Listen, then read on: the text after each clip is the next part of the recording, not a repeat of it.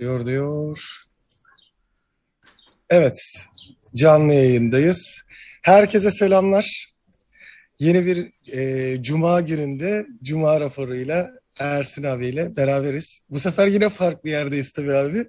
E, sen İstanbul'a Ben İstanbul'a döndün. Şu döndüm. anda Sen İstanbul'dasın. Ben yine Kuşadası'ndayım şu anda. Kuşadası'ndasın. E, Davutlar tarafında. sıcak mı E, hala? o yüzden hatta çok sıcak. Çok sıcak. Allah'tan burası biraz esiyormuş. Ona göre de hiç düşünmeden Se- se- e, se- güzel bir yer ayarlamış güzel. oldum. Kıskanıyorum ben senin manzarayı şu an. Aslında şu anda benim gördüğüm alan da çok iyiydi. O zaman orada ters ışık olurdu ve çok oradan araba geçiyor falan diye dedim. Görüntü en azından şu ne ağacı bilmiyorum ama hemen bizim e, evin yanındaki ağacı e, alayım istedim. Süper. İyi de oldu. Herkesin Şeye geçmeden- kutlayalım tekrar. Bayram bitiyor artık yavaş yavaş ama Aynen. artık önümüzdeki hafta biz de Cuma günü stüdyodan yapacağız yayını. Bu arada Evet. dün senin doğum günündü. Senin doğum gününü de kutlayalım. Mutlu yıllar Sağ sana olasın da. abi. Yaş kaç Teşekkürler hep beraber. 28 oldum. Benim sesimi açmamı istiyordu. Hoş ben biraz sesimi açıyorum Aydoğan. Tamam. Açtım. Şey 20 kaç dedin? E, 28. 28 süper yaş. Bir daha gelmiyor söyleyeyim. Evet. 30'a doğru geçiyoruz yavaş yavaş. Bu mutlu yıllar 20 tekrar. 27 de güzeldi. Hayatının en güzel döneminin başlangıcı oluyor bu 28. doğum gününde. İnşallah, inşallah hep beraber. Şimdi sen yine çok güzel haberler çıkarmışsındır, derlemişsindir bize ama o haberlere geçmeden önce ben arkadaşlarımıza şu bir iki haftadan beri yaptığım duyuruyu tekrar yapmak istiyorum Aydoğan. Neydi o? Tamam. HVP.com.tr için dış yazar arayışımız devam ediyor. Çok başvuru var. Teşekkürler. Birçok arkadaşla yazışıyoruz. Ee, yeni yazarlar, yeni editörler arıyoruz web sitesine. Şartımız çok iyi derecede İngilizce bilmek ee, ve mümkünse bundan önce yazı yazma deneyimine sahip olması. Herhangi bir yerlerde yayınlanmış olan yazılarının olması. Ee, beklentimiz de her gün düzenli olarak belli sayıdaki dış kaynağı takip edip belli sayıdaki haberi e, hvp.com.tr'ye giriyor olması arkadaşlarımızın. Bu iş karşılığında bir ödeme de yapıyoruz. Ee, onun da bilgisini verelim. Hüseyin diyor ki Ersin abi senin sesin hala kısık diyor. Ee, açtım. Valla bende çok iyi geliyor ama. Biraz daha açtım. Şeyde O- OBS'de OBS'de mikrofon mikrofon kısık mı abi? Nasıl? OBS ayarlarında mikrofonu kısık kalmış olabilir mi? Bana iyi geliyorken yayın az gidiyorsa. Okey bakalım. Şöyle yaptık. Değişti mi arkadaşlar? Burada bir tane ayarda kısıktı. Bunu biraz daha açtım. Şimdi.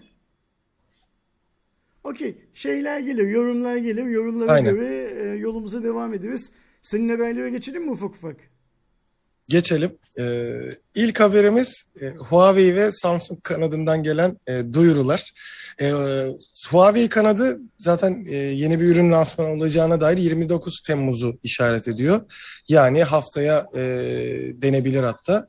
Önümüzdeki hafta P50 serisi zaten. Çünkü daha öncesinde de tease etmişlerdi. Hı hı. Artık P50 serisini HarmonyOS'lu çıkan ilk telefon e, da olacak tabii aynı zamanda ve bunu göreceğiz. Bir diğer yandan 11 Ağustos'ta da e, Samsung'un bir e, lansmanı olacak. Onlar da yeni ürünlerini tanıtacak. Orada tabii e, en çok merak edilen şeylerden biri hani Note serisi falan görür müyüz e, kısmı ama şu anda herhangi bir e, söylenti de yok onunla. Sadece e, tek şey e, ihtimal olarak en azından bilinen işte bu e, Fan Edition'ın zaten onun sızıntıları da çıkmıştı daha öncesinde. İki, S21 Fan Edition'ı e, göreceğimiz söyleniyor. Tabii ki farklı cihazlarda olur. Onu 11 Ağustos'ta göreceğiz. Şimdi Huawei Ni- Huawei New Flagship Products diyor. Ee, hı. flagship lafından da anlıyoruz ki cep telefonu kesinlikle var Aydoğan. Products'tan da anlıyoruz ki birden fazla cihaz olacak. Ve böylece Huawei'nin çok uzun zamandan beri yaptığı ilk cep telefonun şeyi olacak bu. Ne derler? Lansmanı olacak. Tarihte 29 Temmuz. Senin söylediğin gibi önümüzdeki hafta Perşembe. Biz bunu büyük bir ihtimalle canlı yayınlarız diye tahmin ediyorum. Evet, şeyde, evet. e, YouTube kanalımızda. Yani yorumlayarak yayınlarız diye tahmin ediyorum. Samsung'unki ise biraz daha ileride bir tarih. 11 Ağustos'ta. Biz genellikle bu Ağustos ayının içinde daha doğrusu Ağustos ayının ikinci çeyreğinde Samsung'un aslında not lansmanı yapmasına alışıyoruz öyle değil mi? Aynen. Her Aynen yıl öyle. bu zamanlarda yeni notu duyururdu Samsung. Ama bu sefer senin de söylediğin gibi sızıntılarda e, not çok görmedik. Neredeyse hiç görmedik. Ama şeyi gördük. Katlanan cihazı gördük. İsimde Evet, değişiklik. Fold'un yenilenici. Standart Unpacked etkinliği diyor. Yani kutu açılış etkinliği, görücüye çıkarma etkinliği diyor. Ben bu sefer şey de bekliyorum Aydoğan. Burada e, bir tane e, light artık biliyorsun Samsung da light'lara şey yapıyor, ağırlık veriyor. Light Aynen. ya da FE, Fan Edition gibi bir cihazda e, gösterirler bize diye tahmin ediyorum Samsung'un etkinliğinde. Yani çünkü S20 Fan Edition zaten şey oldu. Bir de onu Snapdragon'la çıkardılar ettiler falan. Hatta Türkiye'de de çok şeyler oldu. Ee, ne derler ona? Konuşmaları hem iyi hem kötü. E, Böyleyken hemen zaten bir S21 ile yenileyip o sorunları da e, ortadan çıkarmaları gerekir herhalde e, Samsung kanadının. Tabii göreceğiz. Yani ana odak Fold olur tahminimce. E, ama benim de merak ettiğim bir Note serisi gelecek mi? Yani biz bitti varsayıyoruz artık. Resmi bir açıklama yok bitirdiklerine dair. biz burada not görmezsek Aydoğan ya da not görsek bile lansmanın küçük bir kısmına not sıkıştırılmışsa artık bundan sonra nottan umudumuzu kesecek miyiz? Bence kesmemiz lazım. Okey. Yani Ben geçen yıl kesmiştim şey olabilir zaten. artık. Aynen. Çünkü katlanabilir formu çekebilirler. yayında Bu da gördüğümüz son not olur demiştim. Aynen. Hatırlıyorum. Ben olmayabilir bir ihtimal diyordum ama göreceğiz. Hani 11 Ağustos'taki lansmanla beraber e, Samsung'un e, neyi bize tanıtacağını, Fold özelinde mi olacak, e, FE işte yenisini görecek miyiz? Ama en önemlisi e, Note serisini görecek miyiz? O önemli olacak. E, bir diğer haberimizde biliyorsunuz zaten e, herkes onu konuştu etti. Jeff Bezos şu anda dünyanın en e, zengin insanı olan Jeff Bezos. Millet baktı işte sahillere, yazlık yerlere çok gitmiş, rezervasyon bulamamış. Uzaya çıkmaya karar verdi ve kendi firması olan Blue Origin'le beraber e, uzaya tabii ki hani öyle aya falan değil ama sonuçta e, uzay dediğimiz atmosferin üzerine çıkmayı başardı. E, kimle beraber? Üç kişiyle e, beraber var. Yanında kardeşi Mark Bezos, e, 82 yaşında e, havacılığın ünlü isimlerinden e, Funk. Bir de normalde Hollandalı bir milyarder var. E, Jos Dem Demians diye mi? Damon e, mi? ismindeki. E, o çıkacaktı. Sonrasında vazgeçip oğlunu göndermeye karar verdi ve 18 yaşındaki Oliver e, daha millet hani 18 yaşında uşağı falan bile binmeyenler varken uzaya çıkmış oldu. Böylelikle bir uzay turizminin ilk adımları atıldı. Ha, onu söyleyeyim. Blue, Blue Origin Bezos'un uzay turizmi için kurduğu şirketi. Yani hani bu e, Musk'ın kolonizasyon için kurduğu şirketiyle herhangi bir benzer yanı yok. E, Blue Origin işte bizim Tamamen turistik. İstanbul'dan GAP turları işte e, Ege Akdeniz turu falan gibi bildiğimiz anlamda uzay turları düzenlemek için kurulmuş olan bir Aynen. şirket. Ve yapılan yorumlarda deniyor ki ilk turu başarıyla tamamladı şirket. Aynen. Hani 10 dakikalık zaten süren bir şeydi. Tabii ki öyle saatlerce e, dolaşmıyorlar ama e, şey olarak bakıldığında sonuçta artık hani uzaya da gidebilirsiniz eğer paranız varsa durumu. Ama zaten bir diğer yandan işte dediğim gibi e, Türkiye'deki hem özellikle tabii ki şu bayramın etkisi ve tatilin etkisiyle e, uçak ve otobüs fiyatları şeyken hani uzaya çıkmak çok daha vakit kazanması gerekir tabii ki. Ve şu an sadece milyarderlere çıkabileceği hani o parayı nereye harcasam derken hadi bir de farklılık olsun uzaya çıkalım. Tabii orada bir teknolojik olarak da önemli yani teknolojik değil de e, bu uzay ya da havacılık için de önemli şeyler vardı. Çünkü normalde o kapsüllerin camları o kadar büyük tasarlanmazdı amaç olmadığı için. Burada büyük kapsülle işte en azından e, yer çekiminin olmadığı yerde bir böyle rahatça dolaşabilme gibi avantajlar sunan bir şey oldu, organizasyon oldu. Aynen öyle. Hayırlı olsun Bezos için. Yani ve diğer milyarderler ya da Türkiye'deki e, çok zenginlerin yapabilecekleri bir etkinlik olarak da kayda geçmiş oldu. Sen ister miydin Gelelim yine- katılmayı? Valla yani fırsatım olsa kesinlikle isterim. Okey, Yani, ben de isterim. e, Sanırım bu soruya yok hayır istemezdim diye cevap verecek izleyicimiz yoktur değil mi? Takipçimiz yoktur. Yani ben de hiç sanmıyorum şey olacağını, e, yok diyeceğini. Hani gerçi şey olmuş işte. E, gerçi orada belki çocuğun etkisidir. E, Oliver'ın gitmesi işte. John aynen. Joe'nun Oliver'a bırakması bir şey. Hatta onu galiba e, çocuğun ısrarıyla mı ya da kendisi mi vazgeçti korktu çekindi onu bilmiyoruz ama öyle bir ısrarda tabii ki çocuğa bırakılabilir. Deyip e, şu anda zaten e, Türkiye'deki hemen e, vakalarla ve e, BioNTech'in aşısının e, sonucuyla alakalı konuşalım. Daha bu tatilin etkisi görülmeden 10 Temmuz'da 20 Temmuz arasında Türkiye'deki vaka oranı bir 10 kata kadar arttı. Pardon, e, o 2 kata kadar arttı. E, son dönemde de son birkaç gündür 8 bin dolaylarında e, geziyor vaka sayıları günlük. Tabii ki bu tatilden sonra ne olacağını hep beraber orada bir göreceğiz. Hatta ben şöyle bir örnek vereyim. Dün Kuşadası merkezi inmiştim. Normalde ben biraz daha Soğuca yakın taraftayım Kuşadası'nda. Ee, merkezde maske takan çok nadir insanlar vardı şeyde. Hani hmm. tamam mekanlarda otururken neyse de normal dolaşırken de kimsenin takmadığını gördüm. Bir diğer yandan e, BioNTech'in aşısında da bu şu anda son dönemde çok konuşulan Delta varyantına karşı da e, yapılan testlerde yüzde seksenlik bir e, oranla e, koruma sağladı. Hatta 88 uzaktan okuyamamışım. Yüzde 88 e, olarak bir e, koruma e, şeyi de varmış. Şimdi ben de İzmir'de Aydoğan hiç kimsenin neredeyse hiç kimsenin maske takmadığına şahit oldum. Yani İstanbul'da sanırım biz bu maske hikayesine biraz daha fazla dikkat ediyoruz. E, gönlüm isterdi ki İzmir'de de çok fazla dikkat ediliyor olsun. Konu şeye gelmişken bu aşı hikayelerine gelmişken uzunca bir evden beri değinmiyorduk ya. Şu anda Türkiye'de Aydoğan 22 milyon 37 bin 644 kişi ikinci dozu olmuş durumda. Hatırlıyorsam biz e, ay başında Temmuz ayı başında konuştuğumuz zaman Temmuz sonunda Ağustos başında büyük bir ihtimalle Türkiye'de 40 milyona merdiven dayamış oluruz diye bir öngörüm vardı. Görünen ki e, 40 milyon rakamından hala çok uzağız. Yani kaba taslak 80 milyon kişi olduğunu varsaysak ülkede e, dörtte biri şu anda 22 milyonu iki dozu birden olmuş durumda. Ve bu e, çok yeterli bir rakam değil. Bunu kabul etmek lazım.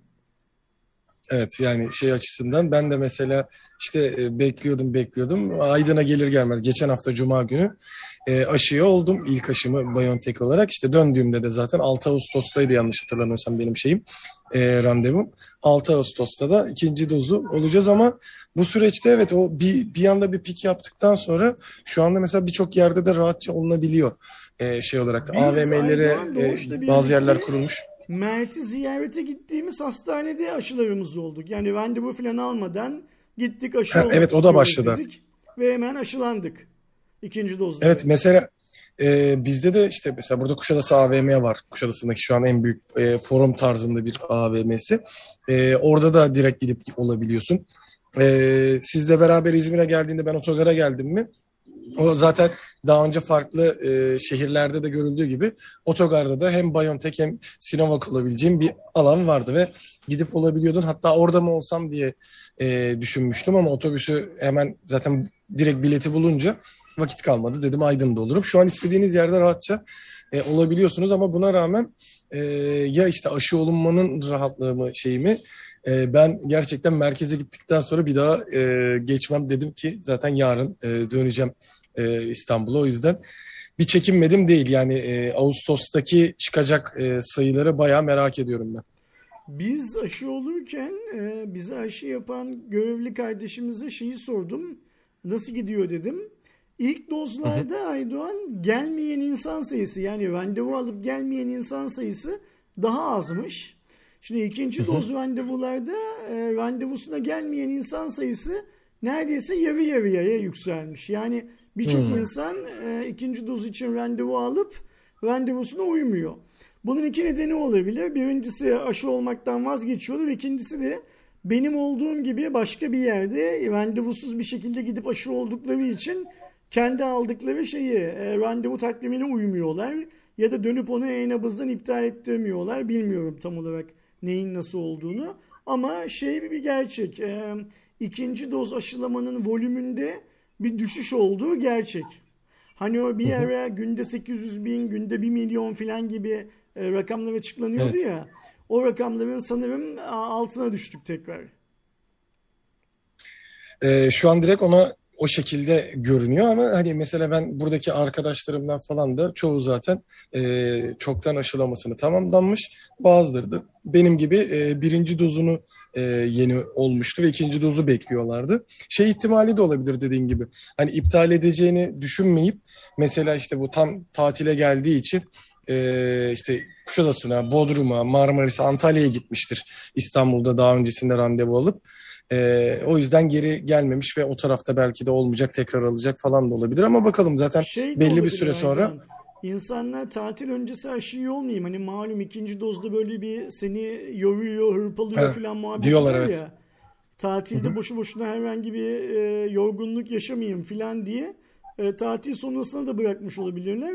Biz bu arada şeyi söyleyeyim. Doğuşta ben de ikinci dozda öyle çok fazla bir sorun yaşamadık. Yani neredeyse hiçbir sorunumuz olmadı diyebilirim. Ya Ben mesela ilk dozda en azından e, kol ağrısı dahil hiçbir şey yaşamadım. E, bakalım tabii ikinci dozu da zaten aynı düşünceyle mesela ben de Cuma gününe e, seçtim e, şey, tarih aralığında. Çünkü hani ters bir etki yapabilir, şey yapabilir. En azından cumartesi yatarak geçirme e, rahatlığı oluyor diye. Tabii dediğin gibi o da çok mantıklı. Tatilde zaten hani işte e, bir haftalık tatilimiz var ya da gelenleri kaçar günlük tatilleri varsa onu da e, aşının etkisiyle işte geçirmeyelim döndüğümde olurum diyen de çok çıkmış olabilir. Bakalım Ağustos sayısındaki hem işte şeydeki vakaların artışındaki e, değerleri hem de bir diğer yan- yandan şeyi de göreceğiz. E, aşılamadaki değeri özellikle ikinci dozda değerleri e, göreceğiz. E, bir diğer yandan Twitter kanadında da beğenmeme tuşu e, geleceği ortaya çıktı. Hatta Twitter zaten kendisi paylaştı. Şu anda test aşamasında ama daha sonrasında e, beğenmediğiniz tweet'i de işte alıntılayıp e, eleştirmekten ziyade direkt e, beğenmeme tuşu olacak. Ama şu andaki e, ortaya çıkan verilerde belki test için de olabilir. E, orijinal e, sayıyı yani orijinal e, yazı ve diğer kullanıcılar beğenilmeme sayısını görmeyecekmiş galiba. Hani orijinal tweet atan görmeyecekse e, orada bir şey yaptım acaba kim görecek o zaman bu Yani sayıyı? ben bir tweet atacağım. Sen bunu beğenmeyeceksin ve beğenmeme tuşuna basacaksın. Benim bundan haberim olmayacak öyle mi? Yani öyle ya da beğenilmediği oran olarak mı verecekler falan. Ben şey diye beklerim hani retweet'i ve like'ı gördüğümüz gibi dislike'ı da görebilmemiz lazım.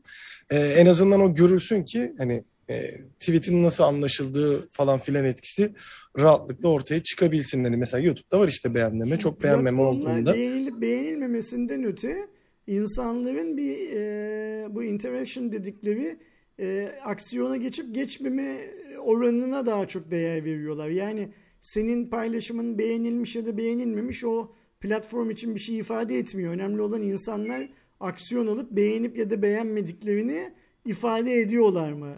Buna bakıyorlar. Evet. Herhalde e, Twitter'da bundan sonra ona bakacak öyle mi?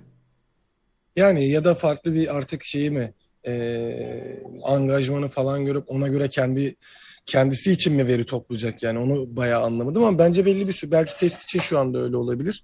E, resmi versiyon çıktığında yani herkese açıldığında e, bu sefer ben şey olacağını tahmin ediyorum o sayı gözükecektir.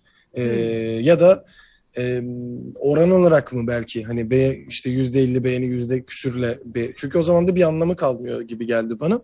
Ama tabii göreceğiz şu test aşaması. Şu anda iOS tarafında özellikle e, çıkmış. Android'e falan da geldiğinde gerçi benim de şu an hatta Twitter'da alfa değil, beta değil alfa kullanıcısıyım. Belki daha sonrasında bana da düştüğünde anlarız o veri nasıl işlendiğini ya da nasıl bir şey olduğunu. Ama böyle bir şey geliyor ki ben mantıklı buluyorum. Yani beğeni tuşu olduğu gibi beğenmeme tuşu da en azından kişinin yaptığı paylaşımdaki e, etki payını özellikle görebilmesi açısından önemli diye de düşünüyorum. Her klik e, para demek Aydoğan. Jack'e de para lazım. Daha çok Bitcoin alsın diye bu düşük fiyatlardan. o yüzden daha çok düğme eklerler oraya. Bence de yani onu düşünüyorum. Gelelim telefona. Ee, ZTE kanadında Axon 35G e, gelecek. 27 Temmuz'da e, çıkacak bu telefon. Yani çok bir şey de kalmadı. Ama telefonun en önemli yanlarından biri ZTE'nin daha önce çalıştığını duyurdu.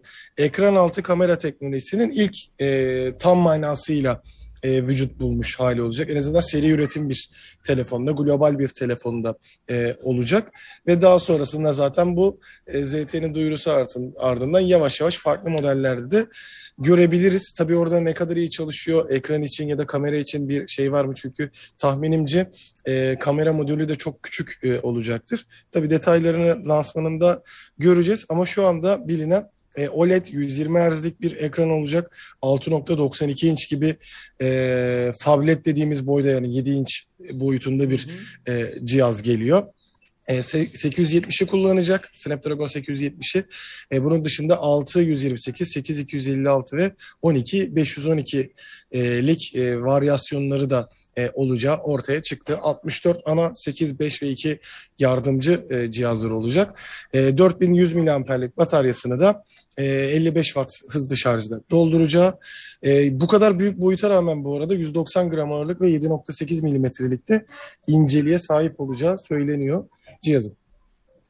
Ee, bu yılın sonuna kadar Erdoğan büyük bir ihtimalle Apple hariç her markadan e, kameranın böyle ekranın altına gömüldüğü bir model görürüz gibime geliyor. Seneye de kısmetse Apple'dan görürüz. iPhone'da görürüz. 2022'de. Bu sene- aynen iPhone 13'lerde büyük ihtimalle artık e, hepsinde işte 5G olması falan gibi e, beklentiler var. Hani o iki farklı varyasyon değildi. Çok büyük bir şey de evet hani bu iPhone 13'te gelir mi onu da göreceğiz. Ama seneye sonrasında o e, revolutionary olarak e, ben de iPhone 14'lerde o tarz bir şey e, çıkacağını biliyorum. E, bir diğer yandan çip krizi falan derken e, TSMC e, 2023 yılında Japonya'da özellikle Sony'ye çip tedariği sağlamak için bir fabrika açacağını e, duyurdu. E, ilk işte tabii ki şu anda kurulum aşaması falan olacak. 2023 yılında üretimin başlayacağı e, söyleniyor. Japonya'daki Kyushu adasındaki Kunamoto'da olacakmış bu e, tesis. Yani biz hani sıkıntı oluyor derken ekstradan bir e, şey olarak da e, ayrı çıkması da bir garipsedim Şimdi e, haberi TSMC gördüğümde. Tayvanlı bir şirket. Tayvanlı bir şirket Amerika'da şey Japonya'da e, çift fabrikası açacağını duyuruyor. Yani Tayvanlı bir de Japon markası için. Dünyanın en büyük çip üreticisi, yarı iletken üreticisi. Bu arada Biden hükümeti de Aydoğan harıl harıl Amerika kıtasında özellikle Amerika Birleşik Devletleri sınırları içinde yarı iletken fabrikalarının kurulabilmesi için teşvik paketi ne biliyorsun meclisten geçirdiler. Ee, Evet. İşte bu teşvik paketinden yararlanabilecek olan markalar öncelikli olarak Intel, AMD ve Nvidia gibi görünüyor. Ama sonrasında bildiğim kadarıyla teşvik paketinin sınırlarını da genişlettiler. İşte T- TSMC gibi, Samsung gibi Amerikalı olmayan şirketlerin de Amerika Birleşik Devletleri sınırları içinde işlemci fabrikası açmalarına olanak sağlıyorlar. Tek amaç burada olası bir gelecekteki işlemci krizinde Amerikan markaları e, işlemci darboğazı yaşamasınlar. Yani bugün yaşanan şey Tesis bir ortası. kez daha yaşanmasın. Evet şey öyle.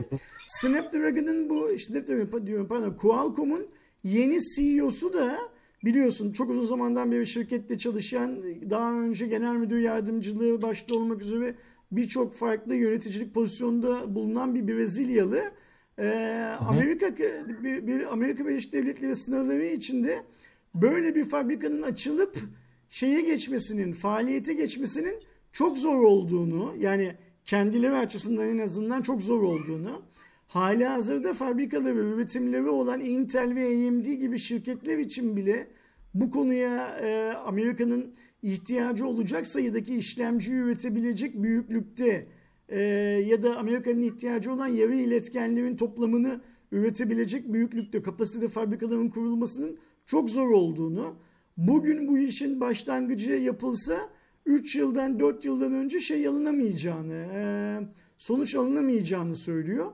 Biz tabii ki yayın e, sektörümüz gereği işlemci yarı iletken dediğimiz zaman sadece cep telefonları ve laptoplar belki aklımıza geliyor ama şeyi unutmamak lazım. İşte mesela Ford Amerika'daki en büyük fabrikasında üretimi 3 vardiyadan önce 2 vardiyaya sonra 1 vardiyaya düşürmek zorunda kaldı.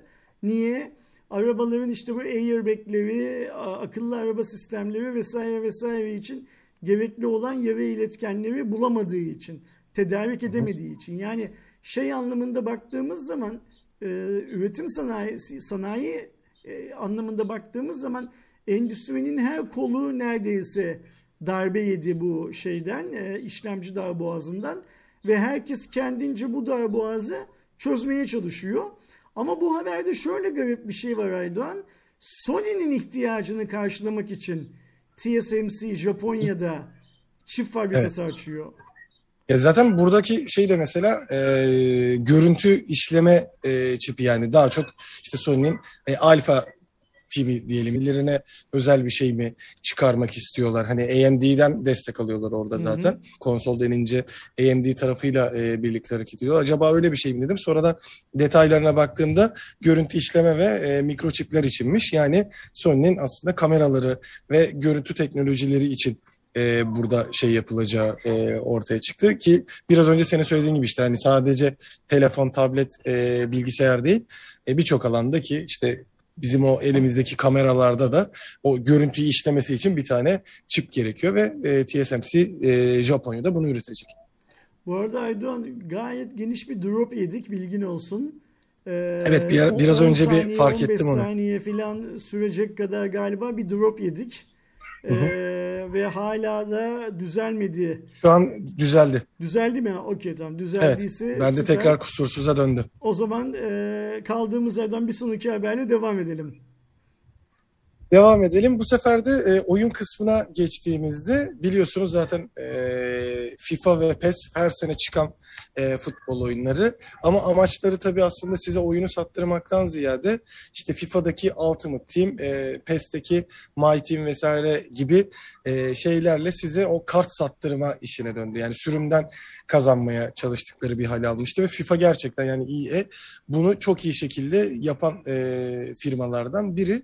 E, Konami tarafı da burada geri kalmamak açısından çünkü genel açıdan baktığınızda işte lig e, lisansları vesaire e, birçok şeyiyle e, EA bu konuda gayet iyi seviyedeydi.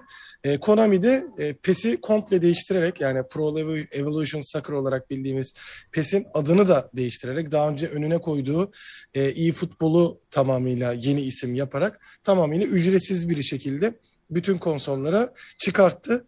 E, bütün konsollar dediğim Nintendo kısmı yok sadece ama e, bilgisayarda e, hem eski nesil hem yeni nesil Xbox ve PlayStation'da aynı zamanda ilerleyen dönemde akıllı telefonlara da gelecek. E, buradaki bu hamle de işte zaten e, oyunu satmaktan ziyade içerideki kart sisteminde ücretsiz olmasıyla çünkü FIFA'da mesela TL açısından düşündüğümüzde artık e, önceden e, 300-400 derken şimdi 500-600 TL'lere çıktı ve bu dolar kuru ve şey ile beraber sürekli artacak gibi. E, bir diğer yandan tabii ki Unreal Engine ile beraber geliştirildi. E, e, iyi futbol dediğimiz yeni PES'te.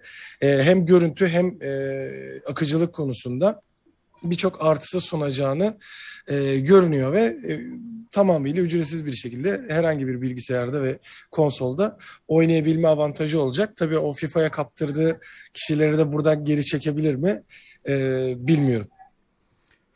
Göreceğiz. Benim çok ilgimi çeken bir şey değil bu, hı hı. konu değil bu. Ee, biliyorsun ben şeyleri e, yakın geçmişte oyunlara küsmüş bir insan olarak şey yapıyorum, yaşıyorum. Ee, PES kaptırmasaydı yani bana soracak olursan daha kaliteli bir oyundu FIFA'dan. Tek eksiği isim eksiğiydi. FIFA daha kuvvetli bir isimdi. Daha çok bilindiği için. Şimdi böyle e, pazarlama çalışmaları işte ücretsiz hale getirmek, tüm cihazları desteklemek filan filanla tekrar liderliği almaya çalışacak. E alsın ne yapalım? Yani bakalım zaten e, kart satışı e, o kadar iyi olmalı ki zaten oyunun satışındaki o geliri komple ortadan çıkarmış durumda şu an Konami tarafı. E, Konami de zaten e, tamam çok büyük bir marka PES'te bu hamleyi e, yapıyor olması da şey. E, önümüzdeki senelerde göreceğiz bu oran şey olacak mı? PES'e olumlu bir etki ya, yaratacak mı? E, iyi futbol adını zaten işte dediğim gibi geçen sene de kullanmıştı. Orada bir demek ki hat, e, şey tanıtım amaçlı e, başta kullanmışlar. Artık PES değil ya da e, yurt dışındaki yani kendi memleketindeki e, Winning Eleven'la değil e, tamamıyla iyi futbol ve FIFA'yı kıyaslıyor olacağız. Bakalım ben daha hani indirip kullanmadım şey yapmadım ama zaten bir e, roadmap yapmışlar. Daha sonrasında turnuvaları falan da başlayacakmış. Orada e, göreceğiz deyip bu sefer de e, benim çocukluğumda çok az hatırladığım ama bildiğim kadarıyla e, sizin dönemin e, daha çok sevdiği e, He-Man tekrar Netflix'te geri döndü. Hatta zaten burada evet yılda varmış 83 ile 85 yılları arasında aslında evet Master of the Universe olarak e, geçen, evet. aynen e, güç bende artık da galiba şeyini değil mi? Aynen. He-Man'in o geçişi yaptıktan sonraki 7 bölümden e, Master of the Universe Revolution e, Netflix'te yayınlandı. Ben Dizi daha olarak, izlemedim ama çizgi film olarak değil. e, şey olarak çıktı. Seslendirme yok. Yine aslında animasyon olarak Animasyon var. Yani mu? Eskiye evet evet eski tarza sadık kalarak yine şey yaptılar. E, yani biraz daha tabii ki güncel teknolojileri kullanarak yaptılar.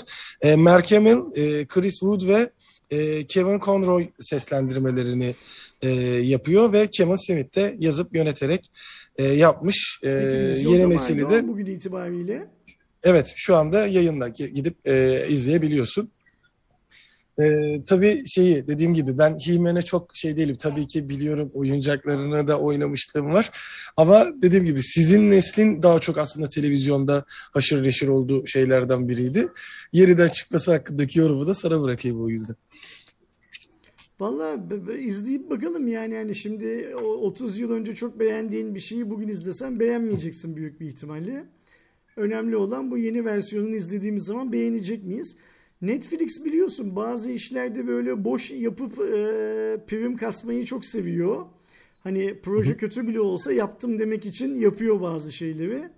Ben izlemedim mesela dün gece sabah saat 5'e kadar televizyon karşısındaydım ve Netflix'te bir şeyler izledim. Ama hiç dikkatimi çekmedi, görmedim de. Ee, bu yayından sonra bir Netflix'in başına oturduğum zaman e, zaten e, az bir bölüm varmış senin söylediğinden anladığım bölüm, kadarıyla. Öyle değil mi? Evet 7 bölüm. 7 bölüm e, izlemeye çalışırım. Ee, bakalım o çocukken verdiği şeyi keyfi verecek mi? %80 vermeyecek tabii o ayrı mevzu. Ama herhalde hedef ben değilimdir zaten. Hedef büyük bir ihtimalle bugünün çocukları tabii. Yeni nesil olabilir. İşte size de nostalji yaparak şey yaptırma e, çalışmaları diye düşünüyorum. Zaten e, şey Özgür abi izlemiş galiba güzeldi diyor. E, ben de zaten vakit bulduğumda büyük ihtimalle artık İstanbul'da izlerim döndüğümde. Ya da şey de olabilir aslında e, uçakta hani bir saatlik bile olsa bir iki bölüm e, indirir şey yapabilirim e, izleyebilirim. Çünkü dediğim gibi ben çok fazla izlememiştim. Nasıl bir etki uyandıracak e, onu da göreceğiz deyip bu sefer yine e, otomobil tarafına geçelim. E, Mercedes-Benz ya da daha genel tabirle aslında Daimler e, 2023 e, itibariyle hatta 2025'te e, bütün araçlarının e, hibrit değil elektrikli versiyonu e, olacağını da e, söyledi. Evet sektör artık yavaş yavaş e, oraya kaçıyor, kayıyor daha doğrusu. Ama tabii ki şu anda gelişme aşamasında hala bu pil teknolojileri olsun şey olsun. E, Mercedes-Benz'in de amacı 1000 kilometreye kadar bir menzil olup e, kilowatt saat değerini de 100 kilometrede 10 kilowatt saat değerinin altına düşürmek e, olduğunu söylüyor. Yani böylece hem menzili hem de o enerji gereksinimini biraz düşürmek istediklerini e, sağlıyorlar. Zaten hibrit teknoloji e, F1 severler bilir. Formula 1'deki Mercedes AMG Petronas takımı zaten deniyor. Orada da yavaş yavaş hem biyoyakıta hem de elektrikliğinin e, katkısının artması e, planlanıyor. E, ellerinde böyle bir takım ve böyle bir ARGE çalışması olduğu için de e, onu da kullanacaklarını söylüyorlar. E, daha sonrasında zaten yavaş yavaş da şeyi azaltırlar tahminimce. İşte benzinli araçları azaltmaya başlarlar ve sonradan komple elektrikliye dönür. Ayda doğru mu anlıyorum? 2025'e kadar 2025 itibariyle her çıkan modelin yani standart e, benzinlisi ya da dizeli olan arabaların tamamının birer tane mutlaka elektrikli versiyonları üretili, Aynen. satışa çıkartılacak değil mi? Aynen, Bu aynen. Mercedes'in şey amacı bu. var mı? Dünya genelinde mi bunun olacağı yoksa seçili ülkelerde mi satışa çıkacağı falan gibi detaylar var mı? Ha, yok. an?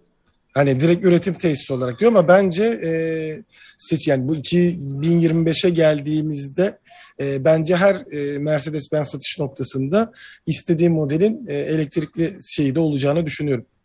Bu çok şey büyük bir hamle farkında mısın şey için? Elektrikli otomobiller için çok büyük bir hamle. Evet.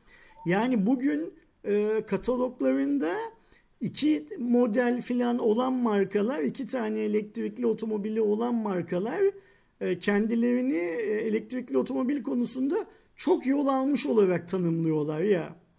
E, Mercedes'in söylediği her modelin bir tane de elektrikli versiyonu demek e, aslında e, fosil yakıtlardan ya da içten yanmalı motorlardan elektrikli motorlara geçişin gerçek anlamda fiilen yapılmış olduğu anlamına geliyor. Yani elektrikli otomobil opsiyonel olmaktan çıkıp e, ana yemek olarak müşteriye sunulur hale geliyor. Evet. Öyle değil mi?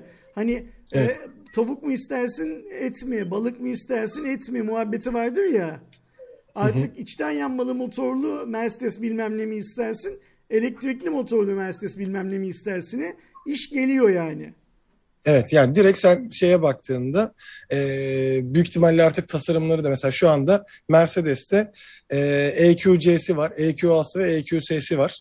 Bu EQ serisi ayrı bir zaten seri olarak olacak ama e, şimdi gittiğinde şey açısından evet çok iyi olur. Örneğin e, C serisi çok tutuluyor mesela Türkiye'de de dünyada da fiyat performans olarak. Sen C200 falan istediğinde onun bir de %100 elektrikli versiyonunu alabilecek olması güzel. Zaten Mercedes'in amaçlarından birinde şu anda 9 tane elektrik e, pil üretim fabrikası varmış Mercedes'e bağlı. Dünyanın farklı yerlerinde 8 tane daha açacağını Hmm. e, planlamış. E, tabii ki oradaki artık pil gereksinimi falan burada buna yatırım da yapıyorlar aynı zamanda. O pil gereksinimindeki hem daha az olsun ama aynı zamanda uzun ömürlü olsun vesaire gibi planlaması da var. Bu açıdan baktığımızda şey olacak gibi görünüyor. Hani ilerleyen dönemlerde bunu BMW de yapacak. Ee, Volvo zaten bu konuda en büyük adımları atan hani en azından içten yanmalı motor sahibi olan markalardan biri. Daha sonrasında yavaş yavaş şeyler de kesilecektir tabii ki. Ee, bunun için ayrı ayrı platformlar da kurulmuşlar. Yani e, benzinli için olan tabii ki ve e, elektrikli için platform ayrı olsa da AMG versiyonları e, hatta vanlar da yani çünkü Mercedes'in işte e, işte A'dan başlayıp E'ye kadar ya da S'e kadar çıkan serisinden ziyade e, hem jipleri de var aynı zamanda minibüs ve e, o, şey tıra varan şeyleri de var. E, vanlar için yani minibüsler için de bu strateji geçerli olacak. E, o gördüğümüz Vito'ların falan da %100 elektrikli versiyonlarını 2025 bana çok yakın gibi geldi ama evet yani, yani Mercedes-Benz ve- bitiriyoruz. Bitirdik diye saysak şunun şurasında 3 Aynen. yılımız var. Yani e, o yüzden hani bu şeyinde ama tabii ki grup Mercedes-Benz ve Daimler gibi yani dünyanın en büyüklerinden biri olunca onlar için de yapması zor olmaz. Bakalım ondan sonra fiyata nasıl yansıyacak? Tahminimce birebir aynısının elektriklisinde e, fiyatın daha düşük olmasını e, tahmin ediyorum. Özellikle regülasyonlar falan gereği. Tabii Türkiye'de onun ÖTV'si arttırıldı ama en azından e, seçerken en üst pakette e, ne kadar bir farklılık olacak e, benzinli ve e, elektrikli arasında onu da göreceğiz ve satışa nasıl yansıyacak e, onu da göreceğiz diyelim. Bir tane de araya e, Aks'ın şeyini e, almıştım. Aks daha öncesinde 20 Nisan'da e, Doge gününde e, bir e, eğer 1 lirayı aşarsa özel bir vücut spreyi çıkaracağını duyurmuştu. Tabii 1'e çıkmadı. Maksimum 0.70'leri zorlayıp düştü. E, bu sıralarda da düşükte geziyor zaten bütün coinlerde, altcoinlerde olduğu gibi. Ama da ücretsiz bir şekilde belli başlı e, tanınmış kişilere de gönderen sonradan satış olacak mı bilmiyorum ama 48 saat süren kripto kokulu e, Dogecoin isimli bir şey de çıkardı. Kripto kokusu nasıl bir koku acaba Erdoğan?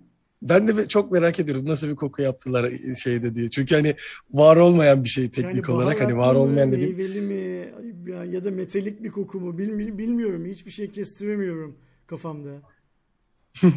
Hani onu da merak ediyorum gerçekten neyi seçerek yaptılar. Çünkü hani dediğimiz gibi para olsa hadi para kokusu dediğimiz o kağıdın kullanılmışlığından ya da kullanılan materyallerinden belli başlı bir kafada yani şey uyandıracak şeyi var.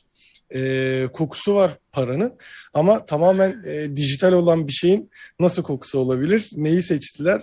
Ee, nasıl yaptılar ve dediğim gibi ee, mesela şey e, Burakcan şey demiş ekran kartı kokuluymuş. demiş. Evet oradan bir şeyden yürünebilir e, şeydi Ama gerçekten merak ettim yani satışa çıkarsa sırf ne yaptıklarını görmek için bakarım ama tabii ki o çok büyük bir satışa çıkmayacaktır. Birazcık işin zaten Dodge tamamıyla Elon Musk'ın da e, çok büyük destekleri olan bir goy goy coin gibi bir şey oldu önceki konferansta Musk ilk kez e, Doge yatırımı olduğunu da kabul etti. Yani hani bugüne kadar sanki Doge'u, Dogecoin'i dışarıdan destekliyormuş gibi görünüyordu.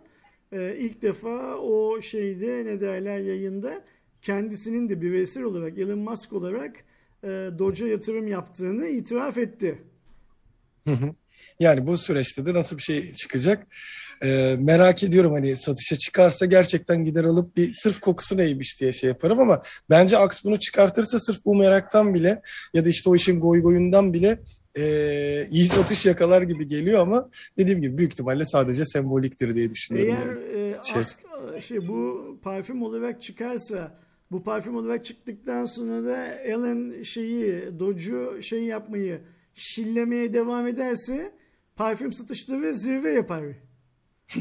Ya en azından hani e, kullanmayanlara da bu şey yapacaksa e, alışkanlığı kazandıracaksa o açıdan güzel bir hareket olabilir.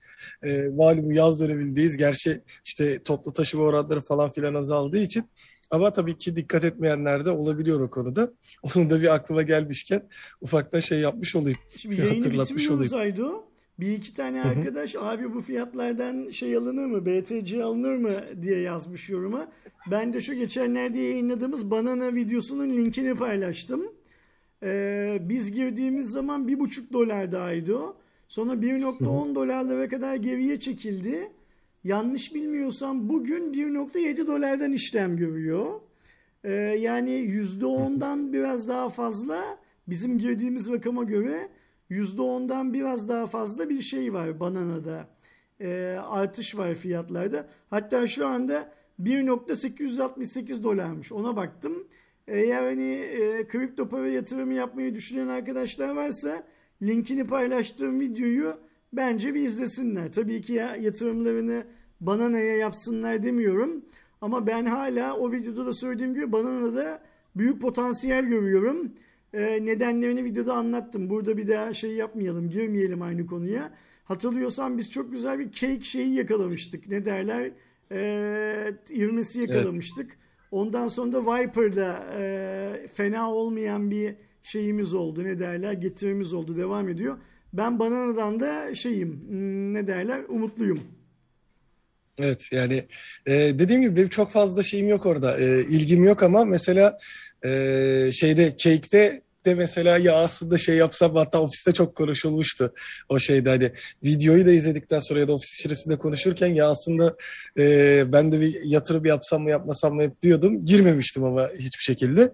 Banana'da da aynısını düşünüyorum. Bakalım girer miyim girmez miyim onu göreceğiz ama daha şey yapmadım. Kendim daha herhangi bir e, yatırıma girişmedim. Yaparsam ama Banana'dan başlayabilirim bakalım. Şimdi bu aslında bak Levent'in yazdığı şey çok doğru Aydon. Bu aslında kripto para yatırımcılığı değil. Bu biraz dijital çiftçilik gibi bir hikaye. Yani çünkü e, çiftçilik üstünden para kazanmaya çalışıyorsun ve bildiğin gerçek anlamdaki çiftçiliğin e, blockchain teknolojisi üzerinde yürüyen versiyonu üstünden para kazanmaya çalışıyorsun. Tek başına yatırım yaptığın coin'in fiyatının artması değil sana para kazandıran şey mahsulün de verimli olması gerekiyor. Hasadın da başarılı olması Aynen. gerekiyor. Ee, bunları şey yapıyoruz, konuşuruz. Ufuk, Ufuk diyorum pardon. Ee, bir arkadaşımız e, kimdi şey yaptım, kaçırdım şimdi.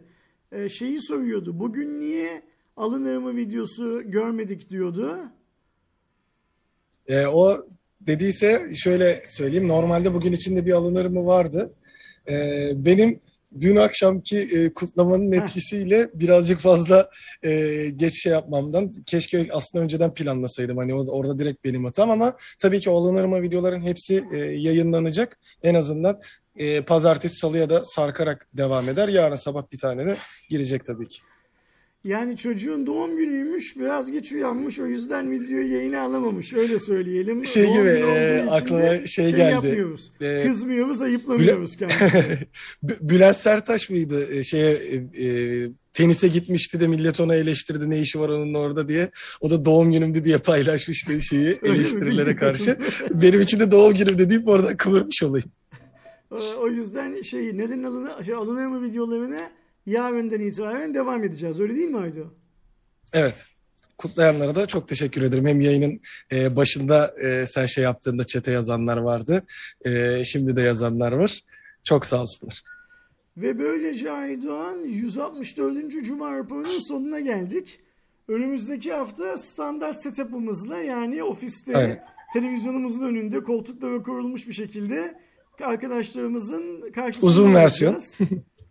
Ee, o zamana kadar ikinci dozun olmayan arkadaşlarımızın ikinci doz işlemlerini tamamlamalarını ihmal etmemelerini rica edelim.